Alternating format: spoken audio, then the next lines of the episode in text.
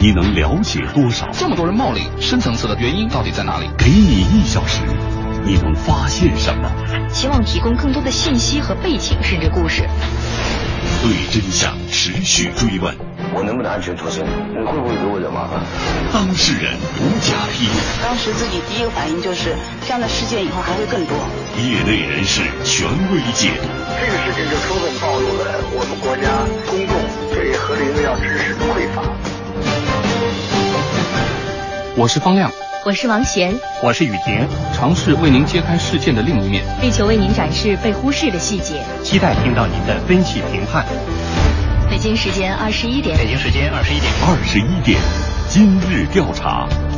央广夜新闻，理性决定深度。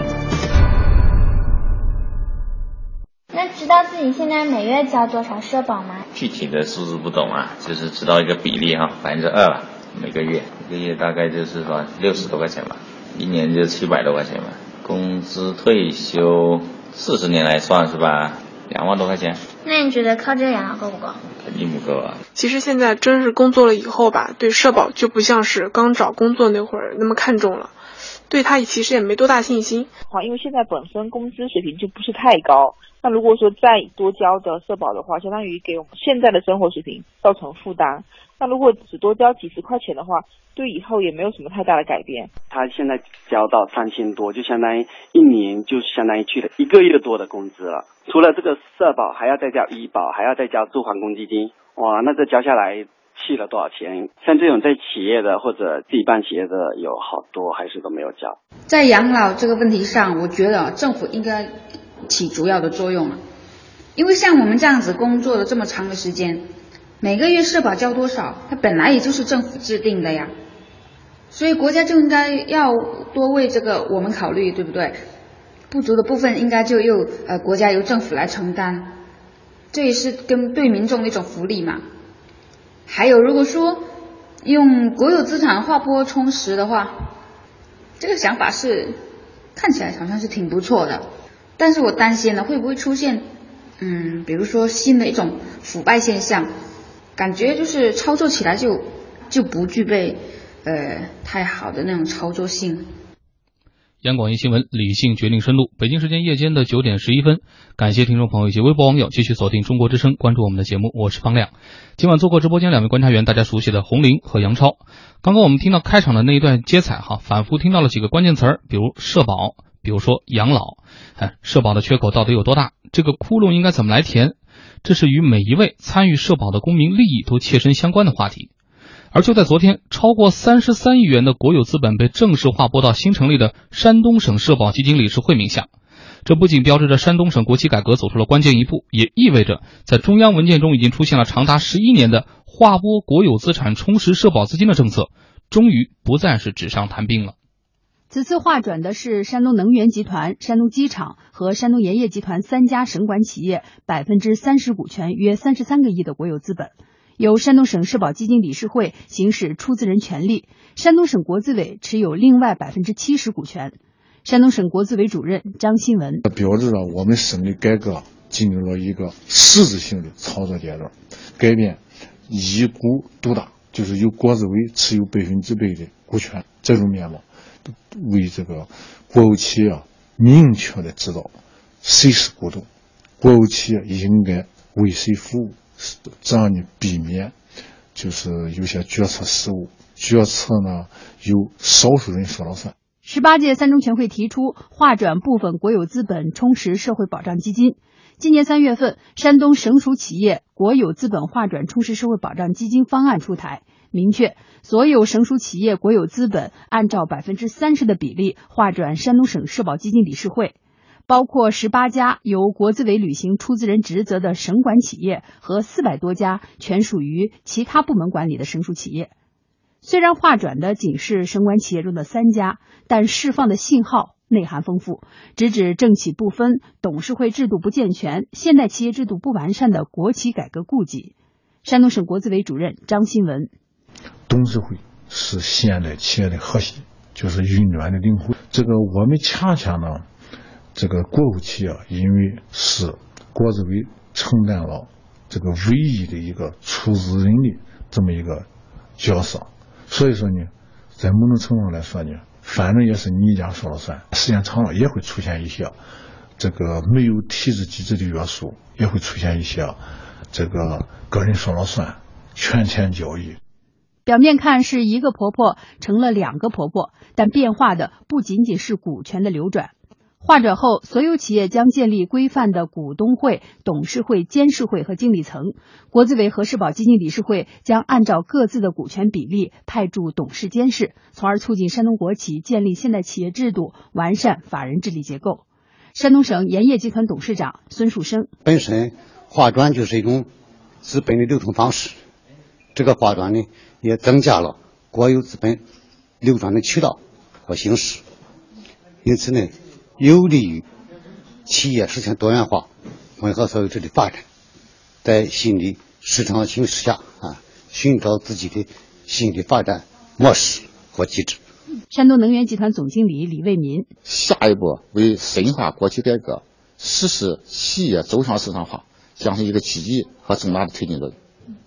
划转还真正体现了国有资本全民所有、全民受益的属性。虽然现阶段山东还不存在社保资金缺口问题，但长远看，对于提高社会保障能力、降低社会保险费率，划转是一次有益的尝试。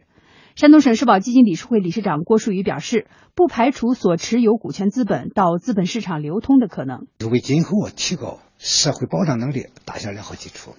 如果将来运营有盈余了，社保金需要补充了，这是作为渠道之一补充的。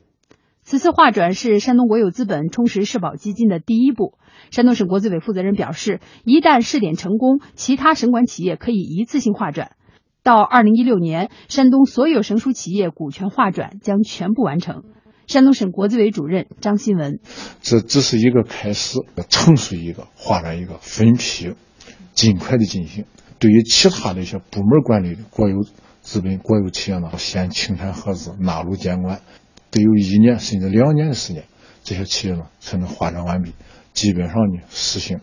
这个社保基金划转的全覆盖。感谢记者的报道。那这条新闻从昨天下午出炉以来呢，也一直受到了媒体的关注。很多媒体都谈到说，从我国人口老龄化的趋势来看，未来将面临包括养老金在内的社会保障基金的缺口。而最近公布的二零一五年全国社会保险基金预算也显示，剔除掉财政补贴之后，二零一五年养老保险亏空超过了三千亿元。从这个意义上说，山东此举首开地方建立社保基金的先河，正当其时，也具有示范的意义。不过，在一片叫好声当中呢，也不乏冷静的思考。比如说，新浪财经就提出这样的问题：哎，哪些省其实更应该划拨国资到地方社保呢？他们来算了一笔账，说从全国各个地方社会保险基金运行状况来看呢，山东省的基金结余规模巨大。二零一四年，当年收支结余二百六十七个亿，年末滚存结余超过三千个亿，其中规模最大的就是养老保险基金。无论是历年的累计结余，还是年度结余，山东都名列全国前茅。与此形成巨大反差的是，近年来基本养老金年度结余为负的省份也逐年上升，一一年十四个省，一二年十九个省，到了一三年已达到二十个省。比如说东北三省，因为老国有企业众多，历史负担沉重，社会保障缴费相应也增长乏力。导致近些年来每年都收不抵支，需要动用历史结余和财政补贴。那问题就来了，为什么相对家底儿充裕的山东却走在了前面呢？此外，还有关注国企改革的、关注资本市场流通的等等一系列的问题。马上来连线知名财经评论员马光远先生。马先生您好，你好，感谢您电话连线中国之声参与我们的话题讨论。大家都很好奇啊，说这个比山东差钱的多了。既然说划转充实就是要解决社保基金的窟窿，那怎么不差钱的反而先来了呢？呃，我觉得不是谁差不差钱的问题，应该说，呃，如果从一个比较长的周期去看的话，呃，我们全国也好，还是各个省份也好，呃，都是缺钱的，呃，包括山东在内，呃，如果你把这个老龄化考虑在内，把未来比如说十年、二十年考虑在内的话，我们所有的养老基金都是亏损的，都是亏空的，也就是说都是缺钱的。那么山东走这一步呢？呃，很多人看到的说山东不缺钱，嗯，他为什么先走一步？我觉得每个人这这一步啊，呃，不管谁跨出来都是对的，缺钱的也好，不缺钱的也好，因为长期来看大家都是缺钱的，而且最终解决的最好的办法就是其实十年前、二十年前，我们已经开始讨论是这个国有股划转到社保基金的问题。那么到今天为止，这个进展应该来说的话，比我们期待的要差很多。所以地方上如果走这一步的话，我个人认为，第一个是呃从积极的意义去讲的话，这个重大的意义啊，我们应该给他点赞。但是同时呢，我们也希望更多的省份能够跟上。我们现在算的绝对不是说，呃，这一个省份内怎么样来解决这个问题，因为到最终，我们所有的社，呃，所有的这个这个养老啊也好，其他的也好，都要统筹到全国这个层面来的。也就是说，每一个省走一步的话，对下一步我们这个国有股的划转，呃呃，具有重大的这种试点意义。所以我觉得山东这个事，事实上是走了第一步，后边我相信有很多省份。都会跟上走第二步、第三步，然后最后形成一个什么呢？我们通过这个真正的国有股的这种划转来弥补我们在这个呃社保方面的这个多年来形成的这种推空。嗯，就既然要算账，就不妨把这个账算的再长远一点，是吧？对对对。呃，我们再来看看国企改革方面哈，这山东国资委表示说，划转三成的国企股份到社保，也有助于改变国资委一股独大的面貌，有助于完善国企改革。但是很快就有人在网上发帖子担心了，说都是公字号嘛，就是牌子不一样，转来转去，俗话说左手倒右手喽。这方面的讨论您怎么看？我觉得这个讨论也是很多年就有，就是以前我们在国有。企业进行股份制改革的时候，也是比如说，呃，有些国有企业股份制改革，最终的股东可能都是国有的。嗯。但是我们发现，这种形成国有以后，并不是大家想的，就说，哎呦，没有任何制衡，就是形式意义的。我们看到的是实质层面有很大的改变，因为每一个国有单位，它的利益诉求，呃，他的这个这个这个各自的利益都是不一样的，并不是说都。并不是都是统一的，所以我认为啊，呃，这种划转可能有两个层面的意义。第一个是，呃，对这个我们整体的国有企业的公司治理，一定能够起到很好的这种制衡作用。毕竟有外部的监督者，毕竟比如说你以前你的股东是一个具体单位，现在虽然我也是公司好，但是我是另一个单位，这种制衡在现实中必然存在。那么第二个呢？对资本市场来讲，就是我们的这个资本市场到今天为止，此时的机构投资者，呃，仍然就是整体的队伍的这个这个这个数量也好，还是这个对整个的公司的这种监督也好，还没有形成一个呃呃真正的这种这种机制。所以我认为啊，就如果说全国的社保基金啊，特别是地方上的这个国有股划转社保开市的话，那么一定能够。在资本市场，比如说机构投资的这个层面，形成一个很好的一个公司治理，而且其他的一些监管机制呢，也通过这么一个治理机制啊，呃，能够起到很好的作用。所以我认为，并不是像很多人讲的啊，都是工字号啊，好像形式层面有意义，实质层面一定也会有很好的。这种重大的这种呃对公司治理的推动作用。嗯，马先生，最后一个问题就是您刚才谈到了一个资本市场啊，这采访当中，刚才山东省社保基金的代表就表示说，不排除所有股权资本到资本市场流通的可能性。但是我们知道，这第一批三家企业它并没有在资本市场上市。但是如果这真的成为一个制度，再考虑到他们拿出来的那个二零一六年那个所有省属企业股权划转完成的时间表，包括它的这个示范作用的话，整体来看，这会对资本市场形成冲击吗？呃，这个一开是国有股减持啊，就是中国资本市场几次的大起大落，呃，其中跟国有股减持对整个资本市场形成的冲击，大家的讨论啊、担忧啊，呃，有很大的关系。所以说，呃，这种担忧本身你不能说它呃是空穴来风，它肯定肯定大家有担心，呃，因为毕竟是供应增加了嘛，对吧？呃，但是同时来讲的话，我觉得资本市场本身未来怎么样发展，估值。怎么走？更重要的是大家的预期啊，比如说大家对这个公司看好，那么呃，你你供应再多，大家也会需求。但是如果说对整个资本市场本身的预期不好的话，哪怕就是一根稻草，也可能会把它压垮。所以我认为啊，呃，这个东西本身，它它这种冲击本身，呃，应该来讲的话，如果说资本市场本身有一个好的预期，应该冲击并不是很大。但是最终大家必须有这么一个心理准备，未来的股份的流通是必然的。就是不管划到国有还是不划到国有，你最终股份流通起来，它是资本市场的一个必然要求啊。所以我们觉得，就是这是国有股这个划转社保的一个应有之义。不管你担心不担心，整个资本市场对这样的这个消息，最终都要消化，最终都要通过一定的机制来消化。当然要选择一个时机，比如说是不是在这个整个资本市场预期好的时候，嗯，哎，你做这个事儿可能冲击更小一点。换句话说，质量永远要比数量来的更为重要，是吧？对对对。好，感谢马先生电话连线中国之声，参与我们的话题讨论。刚才马先生反复谈到说，要为山东这样一个创举点赞，因为毕竟这方面的相关话题我们讨论了很多年了，但只有山东这次破冰开始走出了第一步。大家更为关注的是全国。早在差不多半个月以前，就有媒体报道说，为了缓解财政补贴的压力，划转国有资本充实社会保障基金的工作已经进入到实施阶段。不过，相关负责人在接受我们采访时也明确表示，具体方案还在研究。在全国社会保障基金成立初期，资金主要来源包括中央财政拨款、国有股减转持、彩票公益金及投资收益等。其中，国有股减转持带来的收入扮演着重要角色。财政部相关负责人，比如说国有企业减持这个股份的时候，它不是要有收入嘛？这个收入呢，有一部分是要花到那个补充用来补充那个呃社会保障基金的。这个，这个，这个以前都都都都在做，就是这个。这个这个，他那个一般的也是不是定期的，就这个。但随着国企改制接近尾声，国有股减转持这一渠道正在枯竭，社会保障基金需要拓展新的筹资渠道。十八届三中全会通过的中共中央关于全面深化改革若干重大问题的决定已经明确，划转部分国有资本充实社会保障基金。中国劳动学会副会长苏海南应该去选择那些。呃，常年收益较好又稳定大型央企，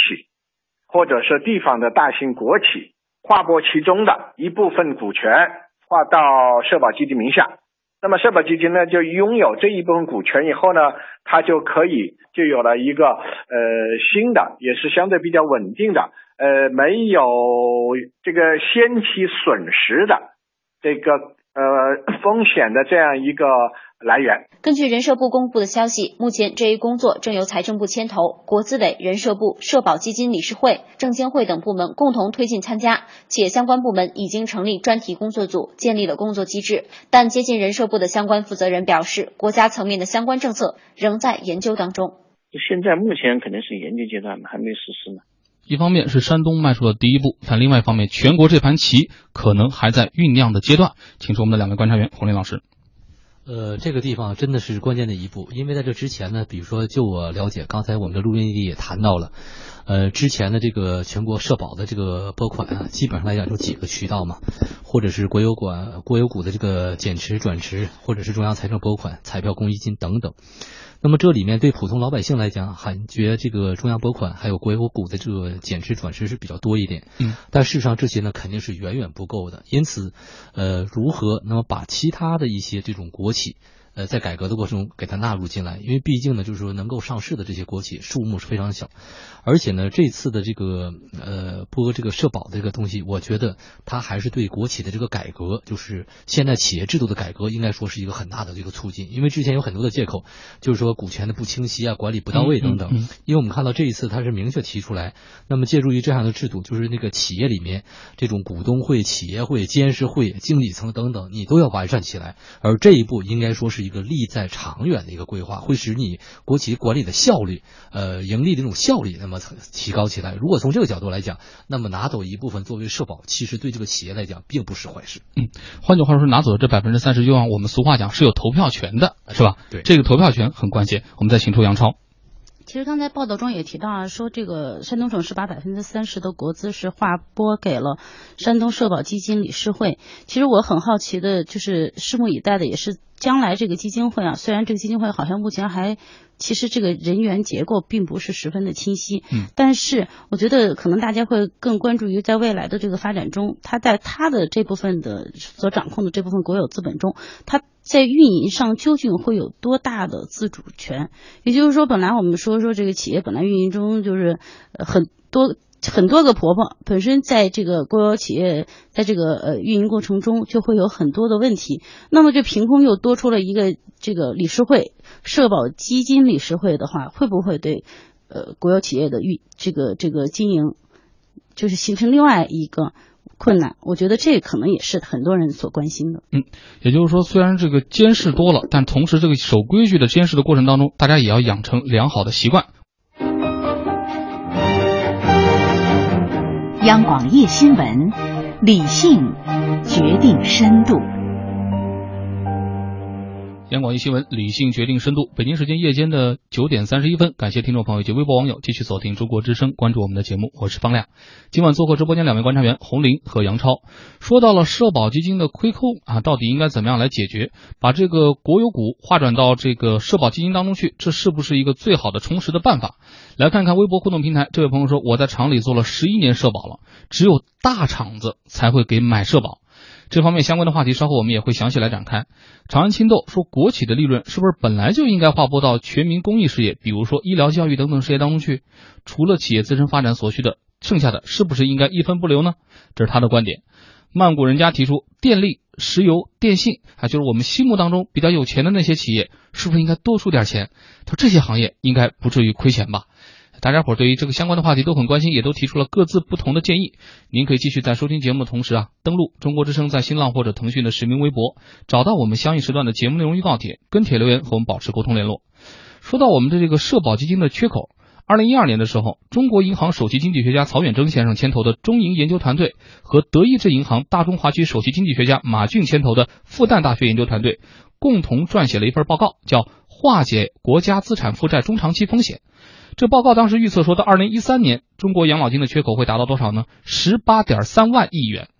报告指出，人口老龄化冲击下，我国养老金的统筹账户将给财政造成巨大负担，建议实施延迟退休年龄、国有股划拨、机关事业单位改革等等多项措施，以缓解压力。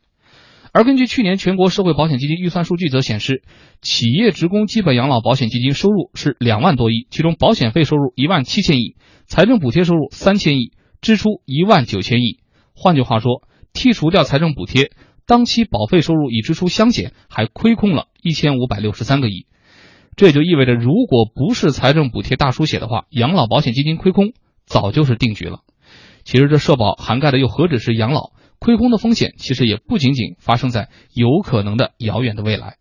五月十八号上午，安徽马鞍山市雨山区红旗社区居民仲高贵照例陪着身患尿毒症的妻子来到当地十七野医院做透析。虽然透析治疗费用很高，而仲高贵夫妻俩的养老金都不高，但是由于参加了医保，靠着享受城乡居民大病保险政策，大部分的医疗费用都可以报销。仲高贵妻子的主治医生，安徽马鞍山十七野医院肾内科副主任董家宝，一个星期两三次嘛，这一次的话，如果带上药一起，大概五百多块钱。报百分之九十嘛，自己掏几十块钱，大概五十块钱左右嘛。看着病床上精神头不错的妻子，仲高贵对于如今的医保政策赞不绝口。仲高贵，政府呢现在的民生工程搞的对他们还是有益的，要不然呢也不是国家这样子的小外人这样，他这个生命就是这么长的。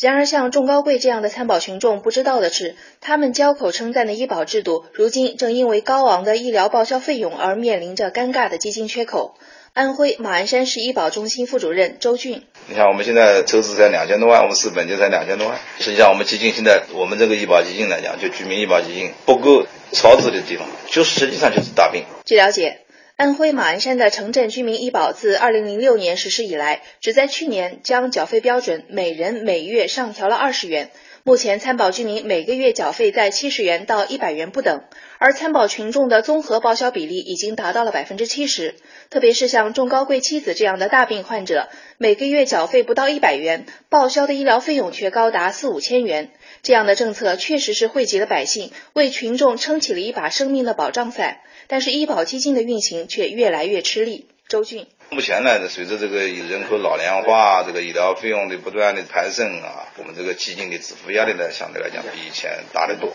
我们现在目前的个人筹资标准呢，相对来讲还是比较低的啊，特别是我们个人缴费这一块，这个呢，就这个筹资水平的增幅与我们的医疗费用上涨，与我们的这个人口老龄化的这个进度不相适应，就是造成我们的基金很吃力。采访中，医保部门一再强调，下一步最主要的目标是要保持医保制度的可持续运行。换而言之，就是要扭转眼下的出超局面，弥补缺口，收支平衡。而要实现这一目标，完善制度是必由之路，科学调整参保居民的缴费和个人支出比例是必要举措。可是，在医保缴费标准和个人支出比例多年没有调整的情况下，怎么调整、调整多少却是个难题。周俊，对吧？我们现在就难就难在这个的调政策的上，就是非常非常难。就是你这么多年、这么多时间、这么长时间，给老百姓造成呢，我就是这个待遇水平，就是保险的这个政策已经变成变成保障的福利，你想再动它的就比较困难。就一旦你基金不够的时候，你怎么样来调？皮之不存，毛将焉附？医保政策固然为参保的百姓带来了真实惠，但是只有这项政策能够健康的运转，参保群众才能够持续的享受到实惠。而如何在这项社会保险制度的收与支之间找到一个平衡点，显然还将经历一个摸索的过程。所以我们现在想呢，调肯定是想适当的把比例稍微动一动，动肯定比不动好。但是动的范围广了，幅度大了，都可能造成社会的问题，可能它是一个逐步的过程，也不可能一下子一步到位。你只有慢慢的来消化，慢慢的来寻求这个平衡，把我们的这个基金呢能够实现平衡。医疗、养老、失业等等等等，怎么解决这些缺口？延迟退休、提高社保的缴费基数，包括国资划转充实在内的更多国家层面的统筹。简单来说，就是个人多干几年，或者个人多交一点，要不国家多掏一点。您觉得哪种方式相对最为靠谱呢？他现在交到三千多，就相当于一年就相当于去了一个月多的工资了。除了这个社保，还要再交医保，还要再交住房公积金。哇，那这交下来去了多少钱？像这种在企业的或者自己办企业的有好多还是都没有交。就是在我这个年龄阶段的人，我的很多的同学或者朋友，他们下岗职工，延迟他们的退休年龄，你再叫他们增加养老金，他们是肯定受不了。延迟退休，这显然是一个，对吧？我应该应该给年轻人创造点工作机会嘛。大家都把这个霸占了自己的岗位，年轻人到哪去工作了？啊，现在找工作这么难找。我觉得每年多交一点吧，然后多干几年。我觉得现在那个女士的退休年龄就是现在不已经延长到六十岁了吗？延长五年了，再延长五年到六十五岁好像都差不多。然后每年多扣一点，也在接受范围内。我们原先的养老呢，最主要是靠子女养老、居家养老。到我们这一辈，下面只生一个孩子，孩子毕竟也要工作。那我们的养老，我觉得政府应该说多倾斜。在养老这个问题上，我觉得政府应该。起主要的作用了，因为像我们这样子工作了这么长的时间，每个月社保交多少，它本来也就是政府制定的呀，所以国家就应该要多为这个我们考虑，对不对？不足的部分应该就由呃国家由政府来承担，这也是跟对民众的一种福利嘛。还有如果说用国有资产划拨充实的话，这个想法是看起来好像是挺不错的。但是我担心呢，会不会出现，嗯，比如说新的一种腐败现象，感觉就是操作起来就就不具备呃太好的那种操作性。听到了大家伙在我们的接彩过程当中，对我们刚刚说到的这几种方式各自分别的支持度啊，呃，关于这延迟退休啊，过去几年一直讲的比较热了，今晚不再多说。就提高社保缴费基数而言，与二零一四年相比，今年很多地方确实。用人单位和职工需要缴纳的社保费用都出现了不同程度的上涨，而就在今天，一篇名为《中国人的社保负担为什么这么重》的文章也在网上热传。文章就说呢，中国社保缴费支出超过工资的四成，一生一个人可能缴费要破百万元。说即使啊，你只拿着大约为北京社会平均工资水准的收入，整个职业生涯你和单位的社保缴费也会超过一百万。这个社保超工资四成是怎么算出来的呢？人家也有账。说养老保险单位需要缴纳职工工资的百分之二十，个人呢百分之八，合计百分之二十八；医疗保险单位缴纳百分之九，个人是百分之二，合计是百分之十一；失业单位百分之二，个人百分之一，合计百分之三。仅就这三险来看，已经的合计约为个人工资比例的百分之四十二了。那根据人社部的统计，这个社保缴费率在全世界一百七十三个有社保的国家中排列第几？排列第十三位，很靠前。如果再加上中国特色的住房公积金制度，中国社保缴费比例最高，可能会达到百分之六十四，可以说冠绝全球。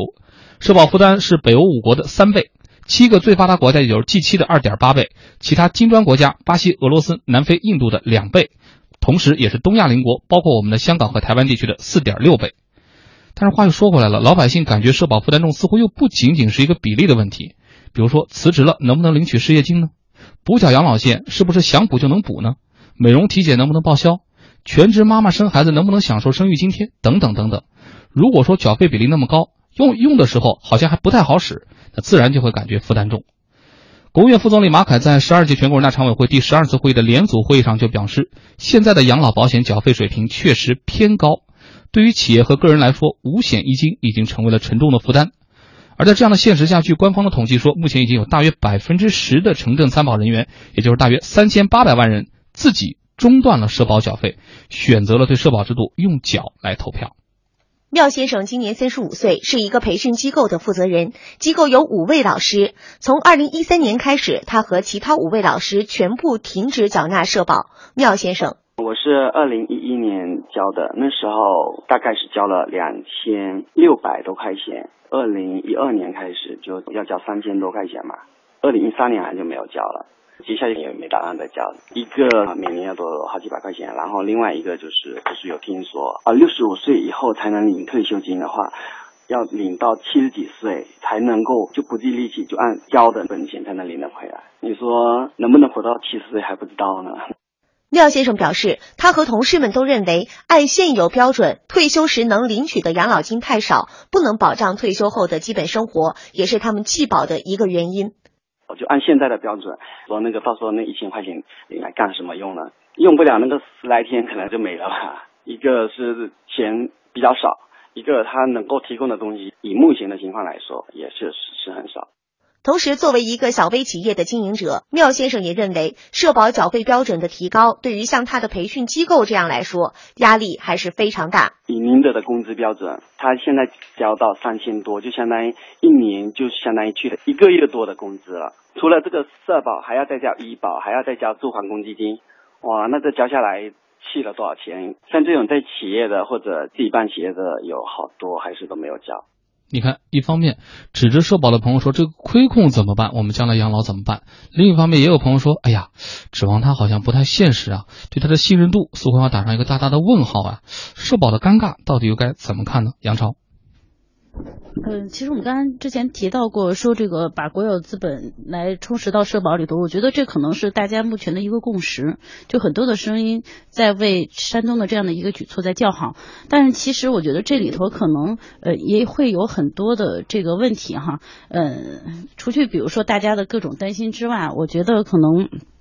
这个呃这个政策在这个长期的这个实施的过程中，可能会需要做一些呃。多方面的这个评估，比如说就国有资产的属性而言，我觉得用它来弥补这个养老金的缺口，呃，是一个非常现实的一个需要。但是究竟怎么去划拨法？究竟是把红利划拨给社保，还是说把它的这个部这个呃股份来划拨给社保？我觉得这可能还是一个探索的一个过程。呃，比如说，如果说你你把红利，呃，嗯，就是一部分的这个利润拿出来去去给社保的话，它虽然这个操作性比较强，但是在多大程度上它能够堵住这个养老的这个缺口，而且会不会对国有企业的这个扩大再生产会产生一个什么样的影响，都我觉得都是不好把握的，变数特别多。但是如果你把部分的股权划拨给呃划拨给了这个社保基金的话，可能又会导致，比如说资本市场的一些。就有前车之鉴的一些这个变动哈，也有可能会催生很多的这种泡沫，而且会出现资金过多的流向这个股市，而并非一些实体经济这样的一些情况。我觉得这个都可能是我们在具体实操的过程中需要去考量的东西。也为什么说这一次这个山东的这样的一个举措，其实是开了一个先例，也是一个破冰之旅。就是说他在前头走着，我们在后头看着，看着他究竟遇到哪些问题。杨超的意思说支持划转，但是怎么划转，也许还需要再仔细的思量思量。再请出红林老师。呃，这里面来讲，刚才谈到了一个说还敢不敢相信，这个不信也没有办法，因为这些必须要信。因为从这个社会保障保险来讲的话，应该说这确实是唯一的一条路。就从国外的常识来讲，而且呢，从我们国家来实行来看，毕竟是一个发展中国家，而且这样的一个制度也是刚刚实行没有多久，因此呢，碰到一些困难，甚至说比较大的困难，我觉得都是正常的。因为毕竟你比如说我们拿国企这一块来讲的话，呃，很多企业还是。朝这个现代企业制度这种建立在尝试之中，因此呢，现在不可能就是一下子铺开。那么山东已经开始做这样的一个尝试，而且我们看东部沿海这些省份里面来讲，应该说山东还不是经济最发达的。嗯，因此我们可以去衡量，既然山东能做到这一点，我想其他的一些省市。可以点点名，像广东啊、浙江啊、江苏比他条件更好，完全应该没有问题。所以这里面来讲的话，应该说还是有的。那么只不过就是看当地的这个领导、当地的政府，那么如何来推动这个事情。嗯，有动力的同时，其实也会有压力，对吧？刚才洪林老师谈到了说国外，哎，国外的社会保险一般怎么交？如果不够了，又会怎么办呢？我们先来看看美国，美国的四零幺 K 退休计划一直是国际上公认的比较成功的企业年金运作模式。凤凰卫视驻纽约记者庞哲介绍说，除了各种风险与回报状况不同的投资项目，员工每个月从薪水当中扣除的金额可以根据自己的承受能力与公司协商来确定。自己的储备金额越高，公司的补助比例也就越高，还可以减少收入所得的扣税额。美国退休金 401k 制度是职员自愿参加公司补助的一种退休金机制。在新员工试用期过去之后，公司会向员工提出 401k 的计划，其中包括各种风险与回报程度不同的投资项目和每月自愿从薪水中扣除的税前金额。公司方面呢，会根据员工每月从薪水中扣除的401储蓄金额，按比例追加补助金到员工的 401k 储蓄当中。如果年轻、承受风险能力强、家用支出不高的员工，就可以让公司高额扣除税前收入，储蓄到 401k 当中，这样公司补助比例也会高，收入所得赋税又少，投资回报也会高。但是四零一 k 的钱一定要到退休年龄才能提取，否则会遭到罚款，还要补税。我们再把目光转向亚太地区，现在有中国人选择年轻的时候在国内赚钱，岁数大了到澳大利亚去养老，除了依靠自己国内的积蓄，也希望可以获得当地的一份额外的养老金。这种设想实现的可能性大不大呢？来听澳大利亚电台主持人胡芳的介绍。在中国国内赚钱，然后呢，到澳大利亚来养老，并获得澳大利亚的养老金，这个想法看上去很美，实际上操作起来呢，却有一些问题。在澳大利亚，养老金呢分成三大类，但是没有一项是你一到澳大利亚就可以直接获得的。其中，澳大利亚的第一项养老金呢叫做超级年金，是由你在年轻的时候工作而积累得来。根据澳大利亚政府规定，根据目前的情况，你在工作的时候，雇主要额外支付你收入的百分之九点五呢到养老金公司，作为你的养老金储备。这种超级年金呢是强制性的，只要你全日制工作，雇主就需要帮你来交纳。而第二种类别的养老金呢是由你自己来决定，在雇主交纳的养老金之外，如果你想要额外的有一些养老金储蓄的话呢，同样可以将多余的钱呢是存到养老金公司，养老金公司呢会替你进行投资。等到你上了年纪以后呢，分阶段返还给你。而第三种类别的养老金呢，是由澳大利亚政府来发放。如果你年满六十五岁，而且在澳大利亚连续居住了十年以上，并且通过一定的资产评估以后呢，就可以获得这一部分的养老金。由于第一、第二种养老金都必须要您年轻的时候在澳大利亚工作，并且交纳养老金，而第三种养老金呢，必须要你连续在澳大利亚居住十年。因此，如果你是刚刚到达澳大利亚，没有住过十年以上的话，那么你是拿不到这个养老金的。此外，澳大利亚的养老金年限呢也是越来越高。在去年，澳大利亚政府宣布，到二零三五年的时候，养老金的发放门槛呢将会提高到七十岁以上。想想自己现在的年龄，再想想自己二零三五年之后都六十好几了，还要向澳大利亚政府交纳养老金，想想啊，这未来呢还有那么一点无奈呢。嗯，我们听到了国际上的、海外上的一些前车之鉴。那今晚我们的话题其实是从山东划转省属国资充实社保基金说起的，但是全国层面权威部门的表态是我们还在研究当中。既然都说社保缺口大，都说划转国资是个靠谱的好办法。那为什么实践起来却慎之又慎？这难主要难在哪儿呢？马上来电话连线清华大学就业与社保研究中心主任杨艳随女士。杨老师您好。您好。嗯，感谢您电话连线中国之声参与我们的话题讨论。呃，咱们来先来说说这该不该划转的问题吧。今天我看到有评论就说这个，比如说私企的社保亏空是否不该由国企来填补？什么意思呢？就像刚才微博上有朋友谈到的说，大厂子交社保一向比较规范呢。刚才我们听到一些呃，刚才一些采访当中显示，有一些小微企业觉得这个压力很大，所以我们能不交就不交了。这种情况下，既然产生了亏空，国企都交完了，还该由他来填补吗？嗯，因为社会保险是一个社会户籍，它在缴费的时候都就是叫企叫叫缴费单位，这个不分国企还是私企，哎，凡是用人了都应该缴。然后社保呢，不管你原来来自国企还是来自国有企业还是私企，社保都一样对待参保人应该发放待遇的。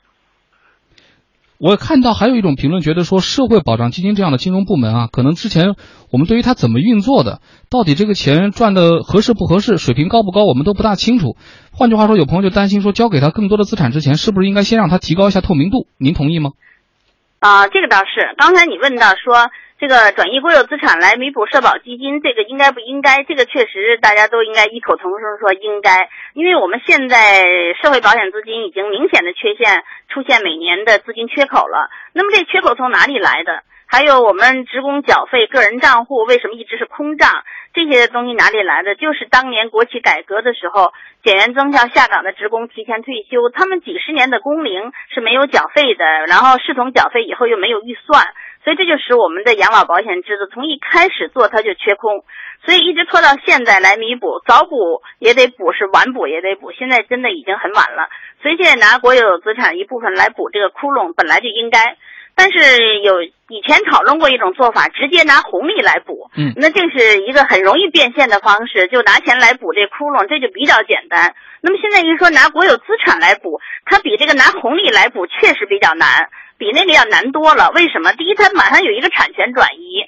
你国有资产呢，原来国资委管的，它整个要对国家、对政府、对全体人民负责任。但现在把它转成养老基金，它主要对养老基金的支出、对养老的人来负责任。这里还是有一个产权要转移。那转移以后，这个这个股东的会议怎么办？哎，这个理事会、这个董事会怎么成立？还有很重要问题，这样的一种基金，它还需要监事会的。那监事会要在德国，那是工人代表参与的，那对很多重大问题是一票否决的。那么这样的一个机构怎么建立？还有这个基金它的投资策略是什么样的？然后它每年做的最后它的这个绩效怎么样？还要出一个透明的年报。所以这里呢有一系列，它涉及到法律，涉及到制度建设，涉及到人才选拔。涉及到规制，所以这个过程就相对复杂一点，而且确实要做的非常规范的，这是必须的。嗯，呃，刚刚谈到了这规范的话题，您刚才也谈到了，比如说之前谈过的，比如说红利的这种划转，是不是来的更为简单哈？这就牵扯到我们刚才讲怎么划转最合适了。呃，此前的连线当中也请到马光远先生聊过，这划转国资充补充社保，是不是会导致资本市场的波动的问题？同时，也有同担心说，一旦企业出现资不抵债了、实施破产了等等，是不是也会连累到社保？就不能你光享受权利啊，承担责任的时候，是不是你也跑不掉？对，这个要比那个红利划拨它复杂，就是在这点上，因为红利是国有企业已经赚了的钱，把这部分钱拿来弥补这个养老金的支付，这个比较简单。但是要是资产划拨过来，它就有一个经营管理，所以经营管理它就是有风险的。但是我倒不认为它一定会在它要上市一会就会引起这个股市就长期波动啊，它一时有点波动难免，哎，但是呢，这个资产管理它股东变了，变成养老的人了，其实从政治意义上它的压力更大了，要对这养老的人负责，这是一个什么样的重要问题，大家都能想象的，所以应该这样的资产管理呢，它就要变得更加审慎，哎，他的那个投资策略要变得更加科学。他的年报要变得更加透明，这样其实让他逐渐逐渐，理论上叫审慎人啊，他逐渐逐渐被人们理解、被人们信任的程度是比较高的，即使有点波动，也不会是长期的。嗯，既然有这么多的困难，如果说从山东已经迈开了第一步，其他各省如果说需要跟进的话，您觉得当务之急首先要解决的是什么问题？产权转移、股东大会，哎，董事这个董事会的成立，还有监事会是什么角色？有没有一有没有参保人的代表？因为企业缴费，哎，企业代表，还有这个职工缴费了，职工代表，哎，这个监事会，监事会有没有一票否决权？这些东西呢，不仅是选人才的问题，要有相关的法律，这是一件非常大的事情。所以这个过程呢，应该是比较艰苦的，先从山东做起来。起码应该说，山东做出模样来，大家再去试行，让山东先把这个样子做出来。嗯，呃，可能大家很关心的是这个缺口什么时候能补上，补完了之后能不能有结余，这是一个结果。但通过您的讲解，我们意识到，其实游戏规则的建立过程本身意义也许更大。对，这是一个有战略意义的。对于国有资产来讲，股东换成养老的人，其实对国有资产经营来经营者来讲，压力是更大了。所以其实也是促进国有企业改革的一种方式。那么我们的缺口呢，应该是比较大的，因为它来自两个方面。一方面是我们以后缴费的人越来越少，哎，领取的人越来越多，所以它来自两个方面。这个缺口如果不采取多种措施来解决的话，这个缺口很难弥补。你仅仅说拿国企的红利，或者拿有国国有资产经营的这个呃利润来解决，或者是仅仅拿这个延迟退休来解决，还都不能完全解决这个问题。因为未来面对的老龄化是个形势非常严峻，而且是从多方面造成的。其实我们可以看到，像西方国家，比如德国，它其实已经采取起码七个手段来解决这个养老金平衡的问题。所以它是一个要从多方面采取措施。所以现在我们政府已经下决心的，哎，国有资产要做一部分贡献，哎，要延迟退休呢，也逐渐推开。我们后边可能还会涉及到这个，哎，大龄人员就业、补充劳动力市场啊等等，要从多方面下决心，才能真正解决老龄社会养老金平衡的问题。好，感谢清华大学就业与社保研究中心主任杨艳随女士电话连线中国之声，说出您的专业观点。刚才杨老师反复谈到了德国的先例，这是欧洲财政状况最好的国家。从二零一二年开始，他就已经开始逐步提高退休者的年龄了，从六十五周岁提高到了六十七周岁，延长的两年要分二十四个月来逐步过渡，每年呢还在上一年的基础上增加一个月的工作时间，这样到了二零三一年的时候，他们才会完全执行六十七岁退休的制度。但即便如此，专家预测说，由于人口不断减少和老龄化不断加剧，降低退休金或者是再度延长退休年龄，恐怕也难以避免。我们来听旅居德国的媒体人薛成俊的介绍。即便是将退休年龄延迟到六十七岁，仍然无法走出德国人口严重老龄化带来的困境。而在实际操作当中呢，也面临很多难以解决的问题，比如工作效率和员工的身体健康等等。高龄员工呢，他毕竟在精力、体力方面都无法和正常年龄段的员工相比，尤其是一些对体能要求相对较高的职业。那么，虽然说德国已经通过了退休年龄改革方案，但是呢，在执行当中呢，还是比较灵活的。就目前的六十五岁界限来说，并不是所有人都一定要熬到六十五岁才退，而是呢，可以根据自身以及所在单位的状况办理早退。当然了，所谓的早退也不是特别的早，一般呢也是在六十岁左右，而且呢是必须根据劳资双方的意愿。